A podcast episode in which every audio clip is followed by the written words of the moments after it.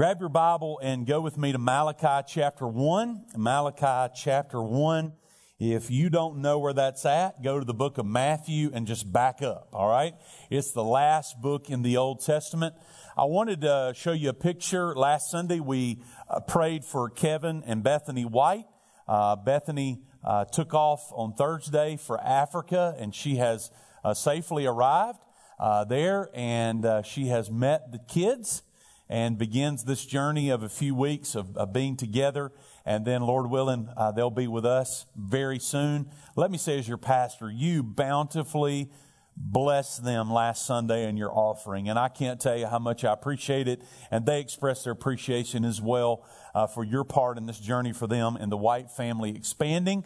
Continue to pray for them. Uh, she'll be there for about a month. Kevin will be leaving here in uh, maybe another week or so and going over and then bringing the kids back. And we're excited that our church has a heart uh, for adoption and orphan care and that the Lord moved in the White family's heart to do this. And so you remember them as God brings them uh, to your mind. Malachi chapter 1.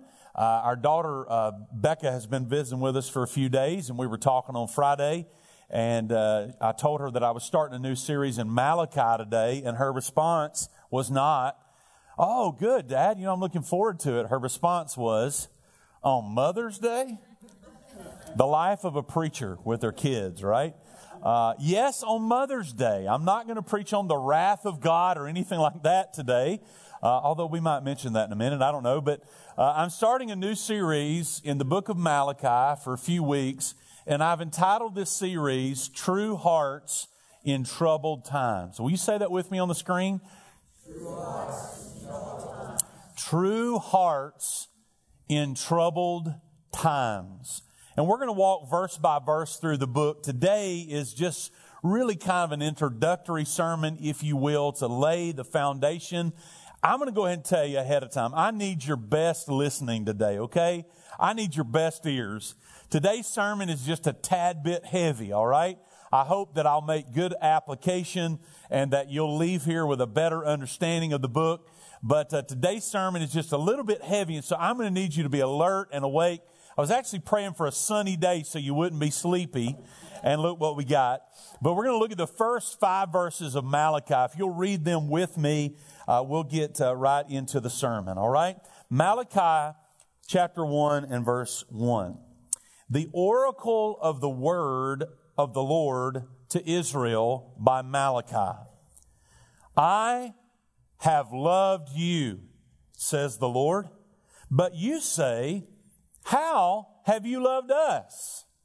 Is not Esau Jacob's brother, declares the Lord?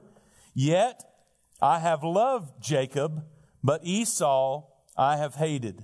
I have laid waste his hill country and left his heritage to jackals of the desert. If Edom says, Edom being the Edomites, descendants of Esau, if they say we are shattered, but we will rebuild the ruins, the Lord of hosts says, they may build, but I will tear down. And they will be called the wicked country and the people with whom the Lord is angry forever. Your own eyes shall see this, and you shall say, would you say it with me together? Great is the Lord beyond. One more time. Great is the Lord. God, you are great. You are greatly to be praised. You're our creator, the sovereign God of the universe. You're ruling and you're reigning today. You have created us. You've chosen us as your people. We thank you for your work of grace in our lives that Tim and Emily just sang so beautifully about, running into the arms of grace. Just so many, so many words in the songs that we sang today just fit so perfectly into the message. God, as we live in a world today that's mixed up and messed up and confused and, and is certainly running as fast as it can away from God, away from the principles of God, there's a great questioning. As your word teaches us, there would be a great falling away. As we see that happening right in front of our eyes, I pray for your people that we would have true hearts. As your word says, that we would love you with all our heart, with all our soul, and with all our mind. And then that we would love one another. We would love our neighbor as ourselves. As we walk through the book of Malachi for the next few weeks, an Old Testament book 2,400 years ago written through the prophet Malachi, the words of God. I pray that we would all embrace the fact that it is fresh bread for our souls, that it is clear. There's, there's deep understanding and great, great learning and great truths in this book for us today. So we pray that you would grow us up, that you would draw us closer to you, give us a deeper understanding of who you are and who we are and the kind of lives that you want us to live. Holy Spirit, we pray for power and illumination. There would be a spirit of alertness in this room. There would be a spirit of learning, of understanding that draws us closer to you. And I pray this in Jesus' name. And God's people said, Amen. Amen. I don't think there's anyone in the room that would disagree with me that we are living in some interesting days, some interesting times. As Christians, we're serving God in His kingdom, in His work, in what seems to be, or at least feels like, some tumultuous days. As parents, we are rearing our children, hopefully, as we prayed a few minutes ago, in the nurture and the admonition of the Lord. We're trying our best to teach them to follow Christ, to follow Jesus, to love Him, to serve Him, and to follow Him. And we are doing that in a world that we often say, I never face the things that my kids are facing. It's not that the day in which we live is new as far as troubled times go, because troubled times actually began in the Garden of Eden. Read your Bible, Genesis 1, 2, and 3. When Adam and Eve took of the fruit and they disobeyed God, the world and mankind immediately was cursed with brokenness and with sin. Troubled times, I believe, is an adequate description for the day in which we live, and it certainly was true in the times for the book that we're going to be studying for the next few weeks. Let me challenge you for just a minute by saying it's very, very important that when we study our Bible, that we have a healthy process for approaching God's Word. I'm often asked, Pastor, why are there so many different beliefs? Why are there so many different denominations? Why are there so many different views? I believe one of the great contributing factors to that is that many times we have had unhealthy biblical interpretation processes. We call that hermeneutics.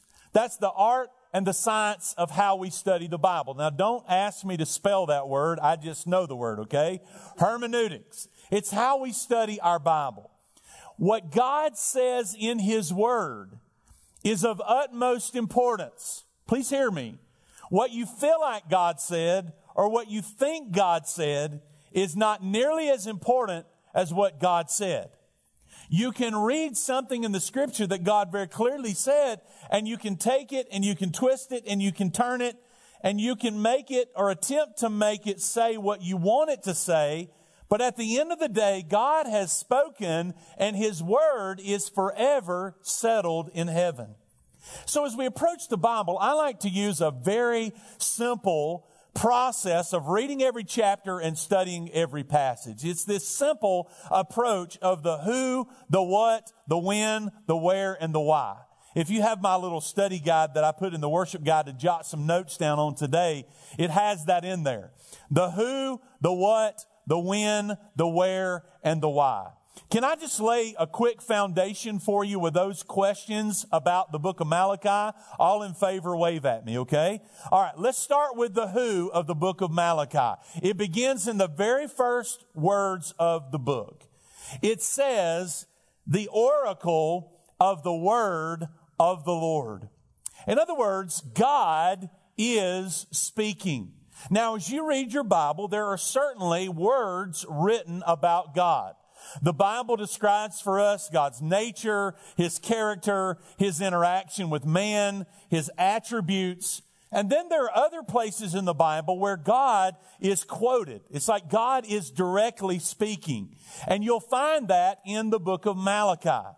In 47 of the 55 verses, they are in quotation marks that are direct quotes where God is directly speaking. Now we know that he's speaking throughout the entire Bible, but I think you understand what I'm saying, that these are the words, the quotes from God Almighty.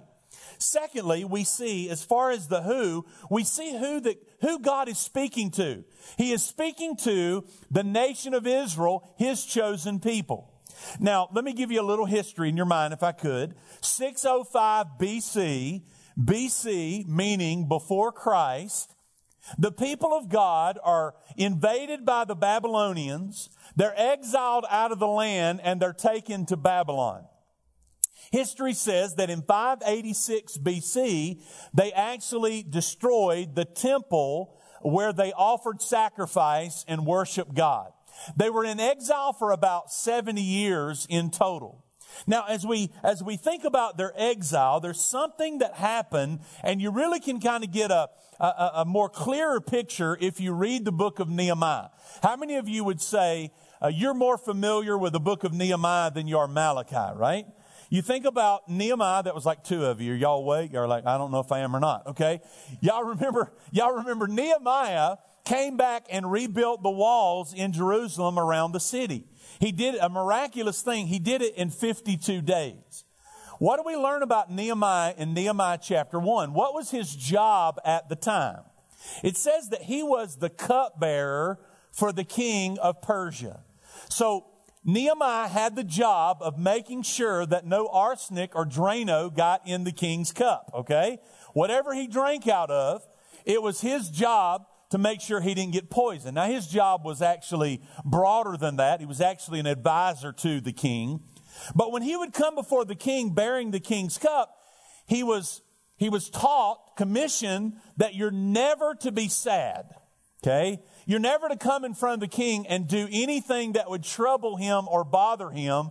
Uh, history records that some were actually killed because they made the king sad. Okay? The king holds all of this power and so you're supposed to be bright and cheery and bubbly and positive when you come in front of the king. But on this particular day, the king looks at Nehemiah and says, Why is your face so sad? Why are you so downtrodden? You got to get the, the tension in that moment, okay? And Nehemiah looks at him and says, I've heard that the city, my hometown, has been destroyed and that the walls are flat on the ground. You know the rest of the story. The king of Persia commissions him and sends him back to rebuild the walls. Now, how did that happen? The Persians had defeated the Babylonians. And that had paved the way for the people to come back to their homeland. Now, when we read and study the book of Malachi, the people have been back in their land about a hundred years. The Persians are the ones ruling and reigning. In your Bible, in verse number eight, uh, God makes a reference. We'll see this next week as he's interacting with the priests who are offering inappropriate sacrifices to him. God says to them, Hey, why don't you try that type of behavior to the governor and see how well that works? Now, why did he say that? The people at this time were very oppressed. There was a lot of poverty in the land. The Persians were bearing down on the people of God. They were confiscating their property. Nehemiah chapter 5 talks about a poverty in the land. There was a famine in the land. Many people were living in debt slavery to the government. They were, the government was stressing God's people out. If you add to that the condition of their worship, the spiritual climate in the land, the temple has been rebuilt. 515 BC, the temple is rebuilt in Jerusalem. And so now we fast forward and we're somewhere in the 400s in time, okay? The sacrificial system is back in practice. The people are back at home. The walls have been rebuilt. A hundred years back in their homeland. And what we find is that the people's love and passion and thanksgiving for God, it has waned. Their hearts have become cold. Their hearts become indifferent. Even the priests, the priesthood, have become corrupt. There's lethargy among the people. We're talking about the who of the book of Malachi. Do you get the picture? The people of God are back home.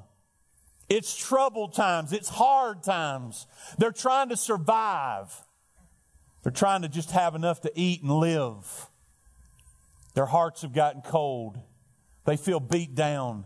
They've drifted from God. And God sends the who of the book of Malachi. God sends a prophet named Malachi. Now watch. Malachi is the last prophet of the Old Testament. There are 12 minor prophets. He's the last one. As a matter of fact, Malachi is the last one to speak to the nation before what we call the intertestamental period. That is the gap between the Old Testament and the New Testament where God is completely silent for 400 years. The next person that comes on the scene is this crazy looking dude that comes out of the wilderness with camel's hair. The Bible describes him, right? And he's got a diet of locust and wild honey. And his name is John the Baptist. Malachi talks about, we'll see it in a few weeks. Malachi talks about John the Baptist in chapter 3. But let's rewind. Here's Malachi. His name means messenger. He is a messenger from God. Now, through the centuries, that's kind of caused some people to question. The word messenger there is also translated in the Bible for angel. How many of you read in the book of Revelation the seven letters to the seven churches? Every one of them begin by saying, Unto the angel of the church of Ephesus, to the angel of the church of Philadelphia. We know that that actually was to the pastor of the church, not a white angelic being, okay? An angel is translated messenger. Malachi's name be messenger. So some have said that an angel delivers this, uh, this message to the people. But we believe in this man named Malachi. Malachi, we know nothing about him, about his life. He's not mentioned anywhere else in the scripture except for this particular book. Now let's move real quick to the what. What is he writing about? As we walk through this book, Malachi is known as the book of disputes. Okay? Seven disputations in the book of Malachi. Now, what are those disputes? You're going to see this this morning as well. The dispute is between God and his people seven times. And that's what he's writing about.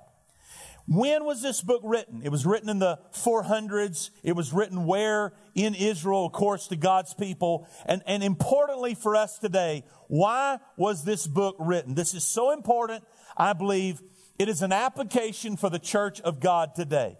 God is showing them that in some ways they're doing their own thing. You're just over here doing your own thing. And in other ways, you're going through the motions, you're going through the religious motions, but your heart is far from me. Now, can I get a witness in the house today that that's easy for us to do? Sometimes in your life, you're over here doing your own thing and you're not doing God's will for your life. At other times in my life, I have been going through the motions, kind of putting on a front, doing things that God has told me to do, but my heart is far from Him. You'll find that theme throughout the Old Testament. God has said in multiple places, You're offering offerings to me, and the incense makes me sick. You're singing songs to me and I don't want to hear it anymore. I want to plug my ears up. That's what God says in the Word. You're talking about my ways and you're, you're gathering together and I don't even want to attend your church. And the reason is your heart. Your heart is not right. Your heart is far from me. I read this summary statement. I thought it was so good. I wanted to share it with you. Here's a good summary statement for the book of Malachi. Malachi's prophecy indicts the religious leadership of the day. Now, next Sunday, I'm going to skin pastors alive. I'm kidding. Would y'all laugh? Good grief. I am one. I'm not going to skin myself. No, in the next section, in verse 6 on down, he begins to address the behavior of spiritual leadership. He begins to address what the priests are doing and how they're leading the people. And so he indicts the leadership and then he chides God's people for their spiritual apathy, their skepticism, and their cynicism concerning God's plan for the future. Now, here's what I want you to see. This is a book from the past. It's 2,400 years ago, but I promise you it is a book for the future. You have to understand, as we jump into 235 for just a minute, you have to understand that God is writing to his people. Who are his people? His people are the ones that he has chosen. He's entered into covenantal relationship with. If you know Jesus Christ is your Lord and Savior, you've been born again, your heart has been changed, you've been forgiven of your sins, then you know Jesus said at the Last Supper when he took the cup that he was going to be entering into a new covenant that would be purchased with his blood. So today, if you're a child of God, as they sang about just a minute ago, if you really are a child of God, you've been born again, you too, just like the nation of Israel, you are in a covenantal relationship with God.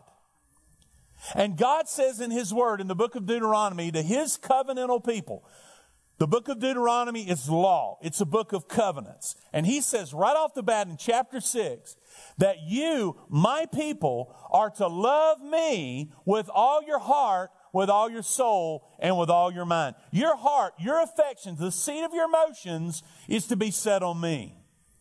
When Jesus came in Matthew chapter 22, he reiterated and repeated Deuteronomy chapter 6.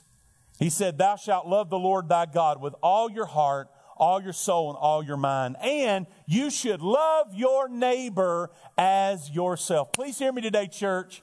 It's not God's plan and pattern for our lives to have a divided heart. You can't have a 50% love for the world and a 50% love for Him. God wants our hearts to be set on Him, to have a true heart for Him while we live in troubled times. That is the backdrop and the setting of the book of Malachi. Let's jump into the text really quick. If you're going to have a true heart set on Him, if your heart is truly set on the Lord, you've got to understand that God is gracious enough that He is still speaking to us. First of all, He is speaking to us. Just as Malachi speaks a prophetic word, the oracle of God to his people 2,400 years ago, God is still speaking to us today. Now you may say, Pastor Tim, I've never, I've never heard God speak. Then you've never heard the Bible read out loud. Because when I read Malachi 1 1 through 5 a minute ago, you were listening to God speak out loud because He's given us His Word. How many of you know you have been around church or you've been around the Bible enough to know that we're living in some, some troubled days and we need to hear a word from the Lord? We need to hear a word from Scripture. And, and it's not a new word. It's not like we need a new revelation. It's not like we need a 67th book of the Bible. Okay? We don't need a new word. We just need to hear a fresh word. A fresh word from the Lord. And I, I believe that's why God led me to the book of Malachi, because I believe the church needs to hear a word from the Lord. The word oracle there in verse number one is a prophetic word. It is a word of the king telling his bugle player or his trumpet player to blow the horn, get everybody's attention. I'm about to speak. You need to listen up and you need to hear what I have to say. Can you agree with me today? That's exactly what God is doing. God is saying, I want you to sit down and I want you to listen. I'm speaking. I'm speaking a word to you. And maybe that word for you is a word that you need to change the way you're living. You need to change the way you're thinking. Change the way you're worshiping. Change the way you approach God in your relationship with Him. I love to hear uh, Craig Groeschel, his podcast on leadership. I was listening to him the other day and he said this. He said, if you don't change how you think, how you lead, what you do and don't do, your past assumptions will limit your future potential. Now that's, a, that's kind of a leadership kind of a quote. If you're not willing to change, if you're not willing to evaluate what you do and you don't do, he's saying you're going to fall into a rut where your assumptions are going to keep you from moving forward for God. You're gonna, you're gonna limit yourself and how much you can grow. And I think that's kind of what God's doing here in the book of Malachi. He's saying to his people through Malachi, if you don't stop it, if you don't stop it and think about what you're doing, if you don't stop and change what you're doing and think about what you're not doing, what you're going to do for your life and the nation and your family is you're going to limit future blessings. Now, I'm going to be Captain Obvious. How many of you want God's best in your life? How many of you want His blessings on your life? If you don't, you're just kind of lethargic and apathetic right now. You, you want God to bless your life and your family and, and everything, right? Your job and your health and, and your ministry, your kingdom work. You want God to bless that. And you don't want to do anything to limit that. If that's truly your heart, then you got to be willing to stop and listen. Am I speaking to any parents in the room today that would like to stand and give us a word of testimony about how much you enjoy when your kids ignore you? I can see it on your face. So you'd like to give a word, right? None of us, none of us not that our kids would ever do that. Some are over here.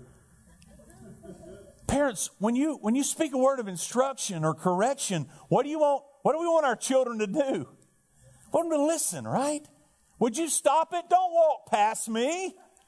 Look me in the eye. Give me your best attention. I've got something I want to say to you. And I believe that is exactly what God is doing for the church. Please hear me if you're a guest today. Please, please. I want you to know that we believe with all of our hearts that God has revealed to us and given to us everything we need in His Word. That we have 66 books that are the direct revelation of God. That He wants us to read and to study. He wants us to stop and, and listen and, and to have an, have an ear for Him to listen to what He is saying to us. Why? Because He wants His children to have His best and His blessings in our life. If you have a true heart set on God, you've got to hear Him say from His Word, Child of God, I want you to love me. I want you to love me. I want you to love me with all your heart. Here's what I know.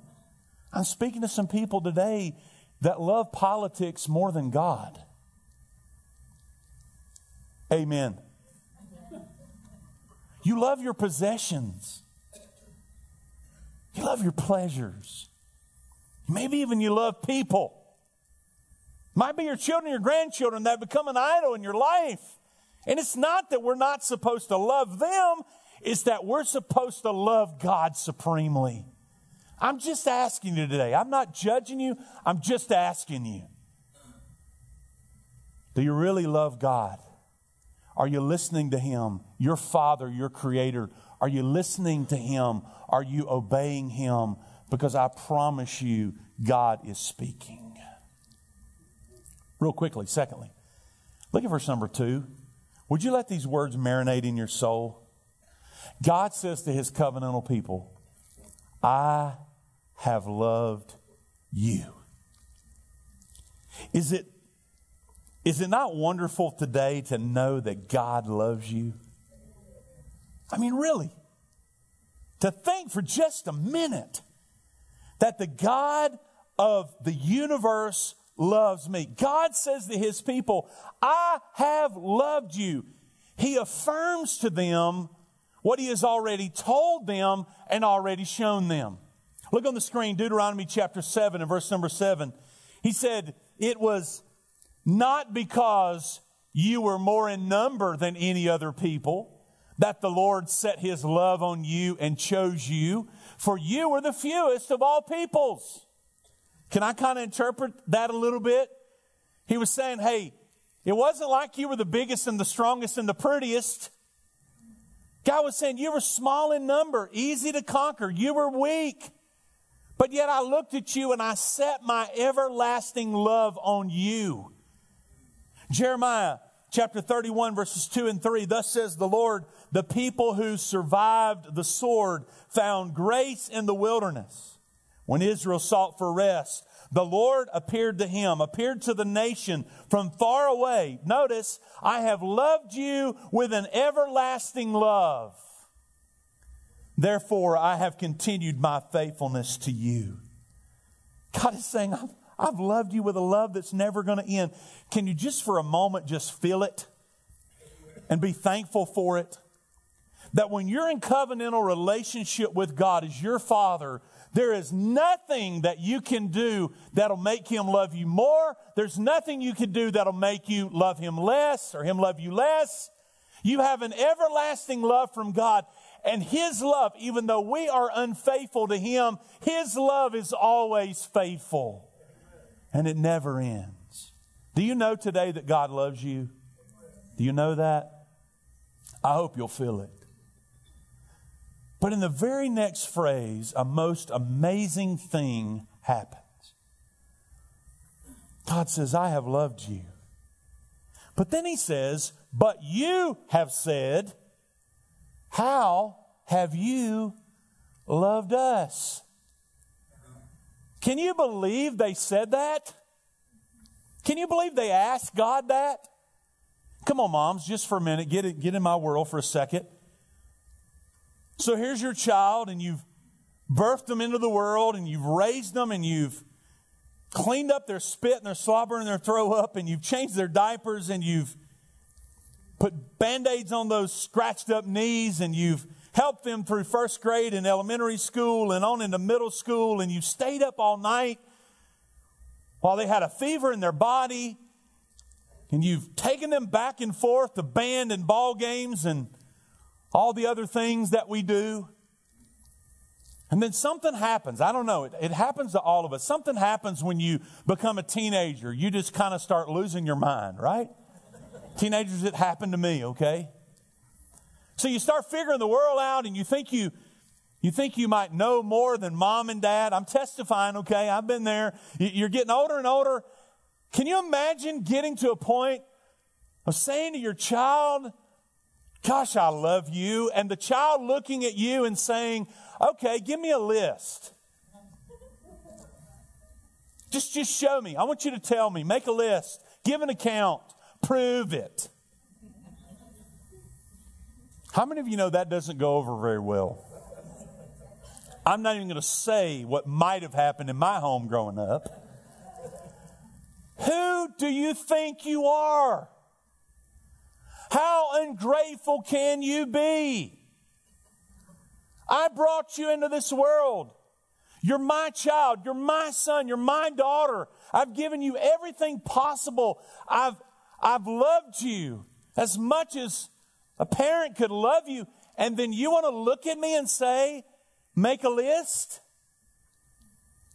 How about you just look around? How about you make your own list? How about that? Can you believe? Can you believe that God's chosen people, God said, that's what they said, right? He said, You've said to me, How have you loved me? I was listening to a pastor the other day, and he said this. He said, At this particular point, you either say, How could they have said that? Or you say, why do I say that? Tim, what do you mean? Come on. We all go through hard times, right?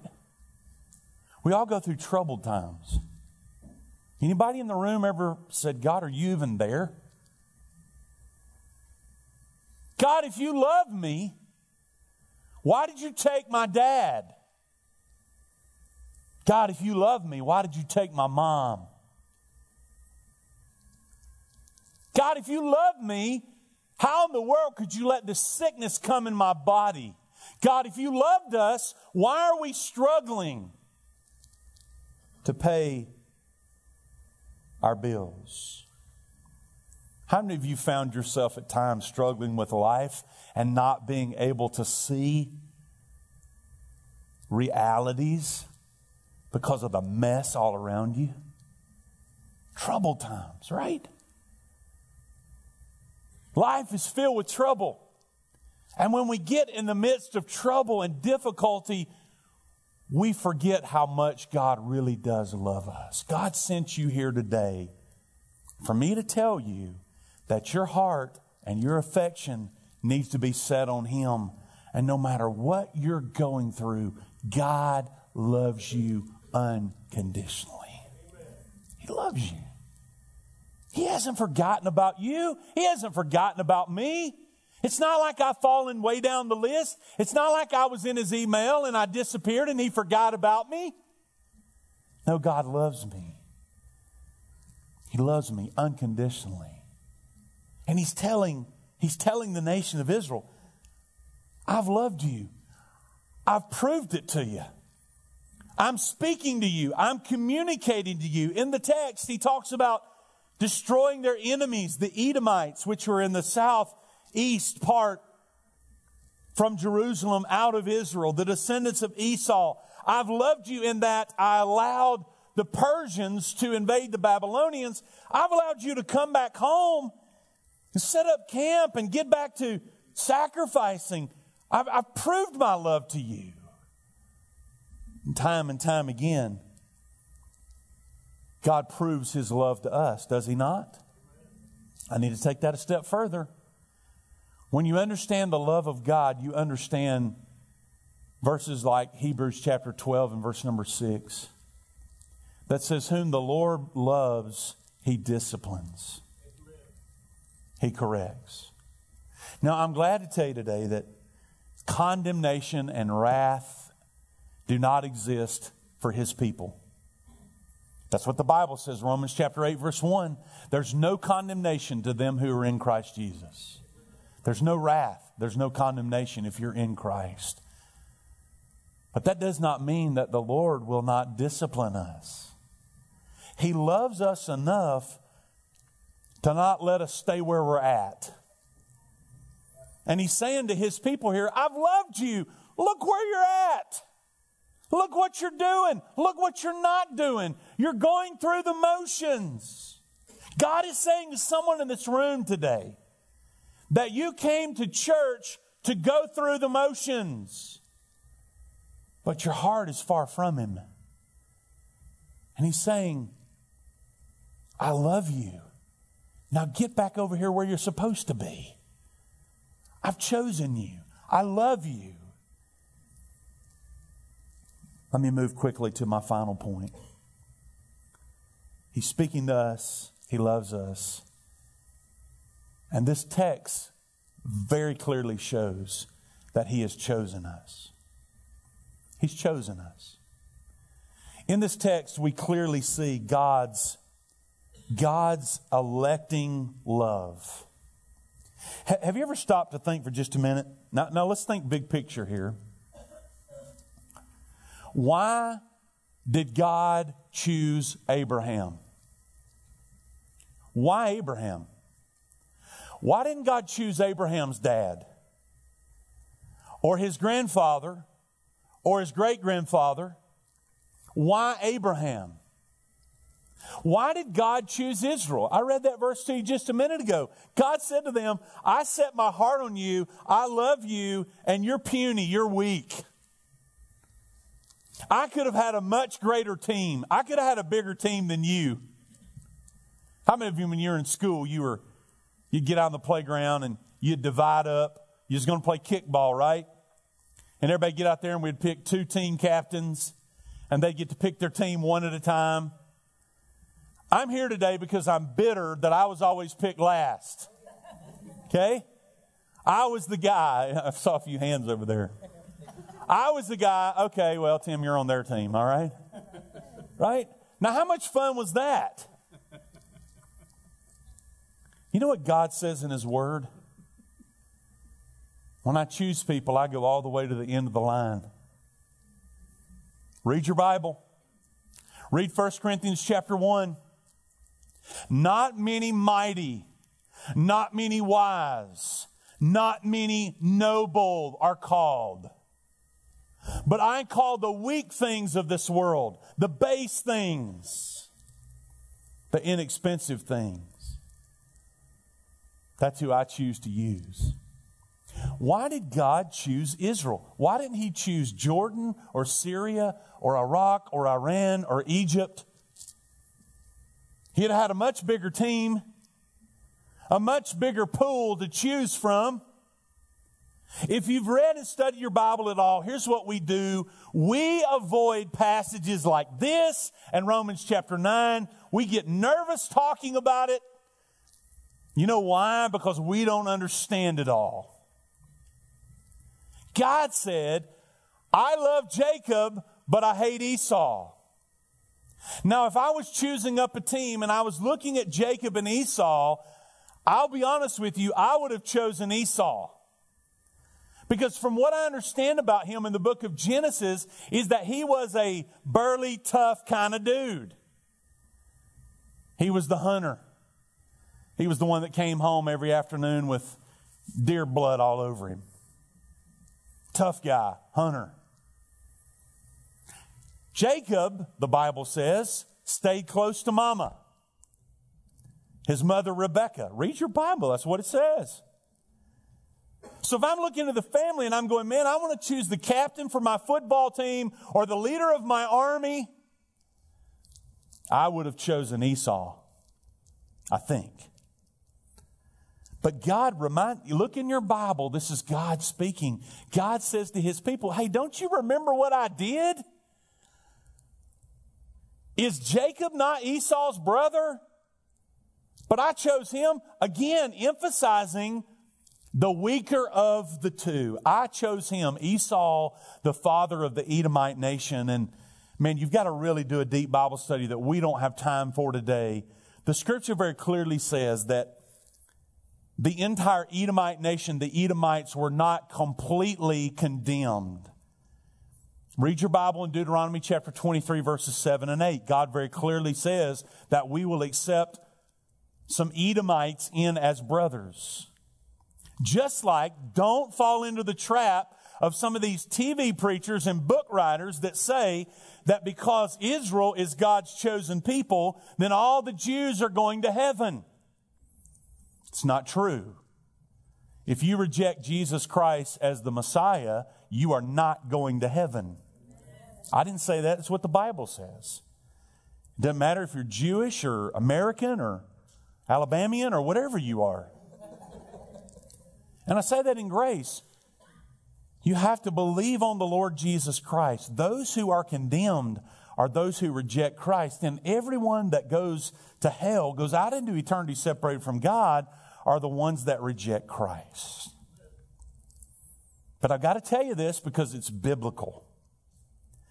In Baptist churches, when we start talking about election and predestination and some of those words, we all get nervous. And I got to tell you, we need to use those words because they're in the Bible. The problem is, many times we have the same vocabulary, but we have a different dictionary. What you see in Malachi chapter 1, verses 2 through 5, is God's electing love. That theme is throughout the Bible. It's as simple as just saying, God chose Jacob. He chose him. Now, here's what I find. Here's what I find.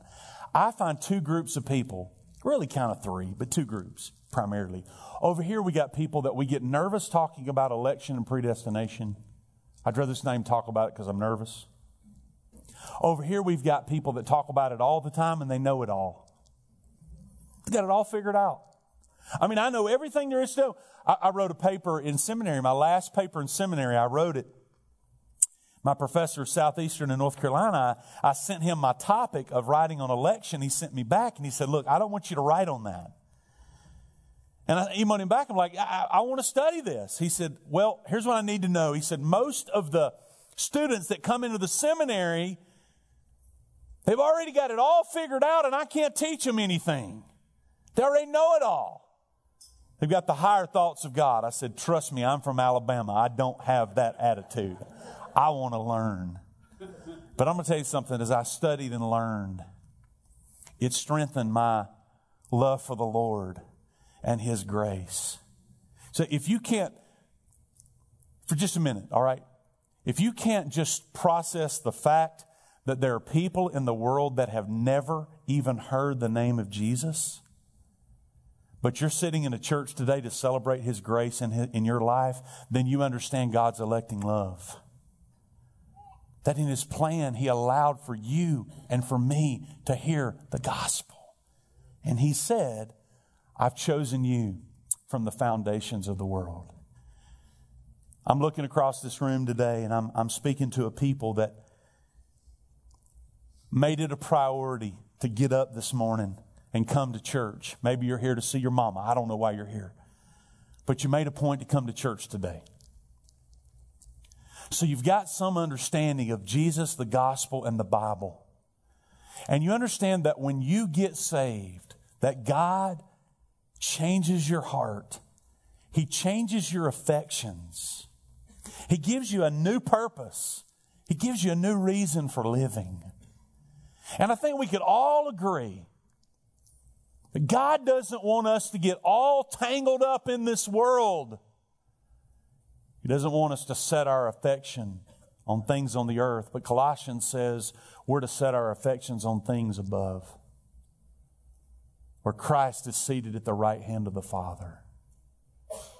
God wants our hearts to be true to Him. Let me tell you how you're going to make it through troubled times, the troubled times in this life, as long as you have. You're going to make it by setting your heart on Him. I get asked often, hey, what's the top two or three books that you've read? And I have a few, but one of them I would say is the book Crazy Love by Francis Chan, where Chan writes about God's reckless pursuit. I would tie into that Tim Keller's book on the prodigal God. That's another good book. Where he talks about the real prodigal in Luke chapter 16 is not the son, but it's God, the Father. Because prodigal means reckless, lavishly pouring out. And God our Father has poured out his love on us. He has spent His best, Jesus Christ, for us in our redemption. In that book, Crazy Love, Chan writes about how God, God in His love pursues us and He saves us and He changes our life, sets our affections on Him, and He makes this statement that God measures our lives by how we love. God measures our life by how we love. God loves us he pours His love out on us, His grace and His mercy, so that we will in turn pour His love out on others. That happens, as the book of Jeremiah says, the heart is desperately wicked, who can know it? That happens when God changes your heart and He sets your affection on Him. So I'm going to ask you, and I'm done. I'm going to ask you a simple question. Is your heart right with God? Is your heart right with God? Is your heart set on Him? Is your affection set on Him? Do you love Him with all your heart, with all your soul, with all your mind? Child of God, that's what it means to be in a covenant relationship with God. There are no plan B's, C's, or D's. There's one plan love Him. Can we pray together?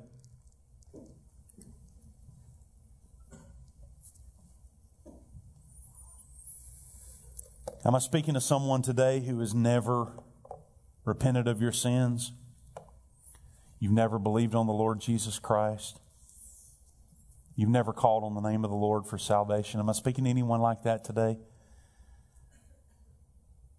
Tim, I see, I hear, I feel his love. And Christ dying on the cross. John celebrated his baptism today. Celebrating getting to a point where you know that your life is not headed on the right path. You're going your own way. And God draws you and brings you over and says, No, I'm going to save you. And yes, you have a choice. You can reject Christ or you can accept Christ. The Holy Spirit is speaking to you right now, telling you you need Jesus. And the Bible says, Whosoever will may come and drink of the water of life freely. Whosoever will. God in His grace has given you this moment.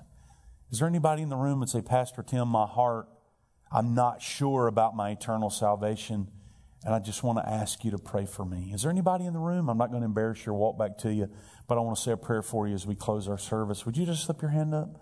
Pastor Tim, would you pray for me? This matter of my personal conversion. My salvation is not completely settled. I'm concerned about it. I'm burdened over it. God's speaking to me about it. I want you to pray for me. Is there anybody in the room? Pastor, will you pray for me? Anybody? All right. I guess I'm speaking to a majority of people that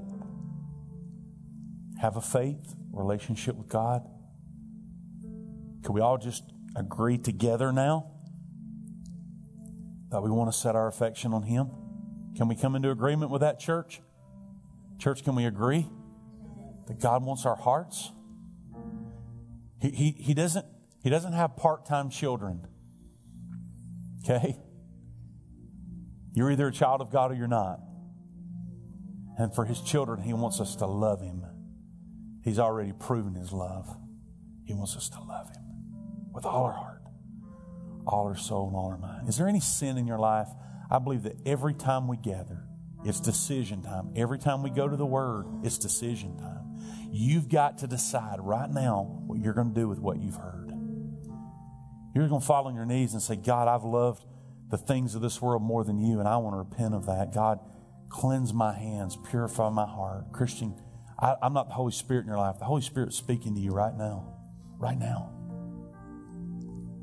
Would you pray and respond God is speaking? At each one of the doors, when we walk out in just a minute, we have what we call encouragers. We don't invite people to come forward to pray. We we want to give you time for counseling or whatever you need at each one of the doors, going up each one of the aisles. We have encouragers standing right beside the door. If you'd like for somebody to pray with you, they'll take you in one of these side rooms and quiet place and open up their Bible and pray with you and help you in any way that they can. Most importantly, if you don't know Christ, don't you go away from here today unsure unsettled. Settle that matter today. Call on the Lord and be saved. But I'm going to ask everyone to stand, if you would. Just stand to your feet in a moment of reverence and prayer. Just before we go out, I want us just to sing a little chorus of committal to God. It's a song we've sung around here many times, but it goes right along with this text today. Lord, give us clean hands, give us pure hearts. Let us not lift our souls to another. And I hope you'll sing this with me as just a prayer from your heart. Don't let it be a song to close out the service, but let it be a prayer from your heart, all right? Sing it with me. Give us clean hands, give us pure hearts. Let us not lift our souls to another. Again, give us clean hands, give us pure hearts. Let us not lift our souls to another. A generation that seeks, that seeks your face O God of Jacob. O God, let us be a generation that seeks, that seeks your face. Jacob. Just the voices. Give us clean hands. Give us pure hearts. Let us not lift our souls to another. Give us clean hands. Give us pure hearts. Let us not lift our souls to another. All God's people said. Let me pray a prayer blessing. Appreciate your prayers. I'll be heading over to Elberta to preach again in just a few minutes. Lord, thank you for these moments. Thank you for the Spirit of God. Thank you for the power of God, the power of the Word of God, how you have so clearly spoken to me from these words. Lord, help us to go out into the world and tell the world of the saving grace of the Lord Jesus. To tell people where our hearts are set, that our hearts are set on you. Thank you for sending Jesus to die on the cross for our sins. As we leave today, I pray that you will bless us and keep us. Lord, make your face shine upon us and be gracious to us. Lift up your countenance upon us and give us peace. And we pray this in Christ's name. And God's people said, Amen. God bless you. You're dismissed.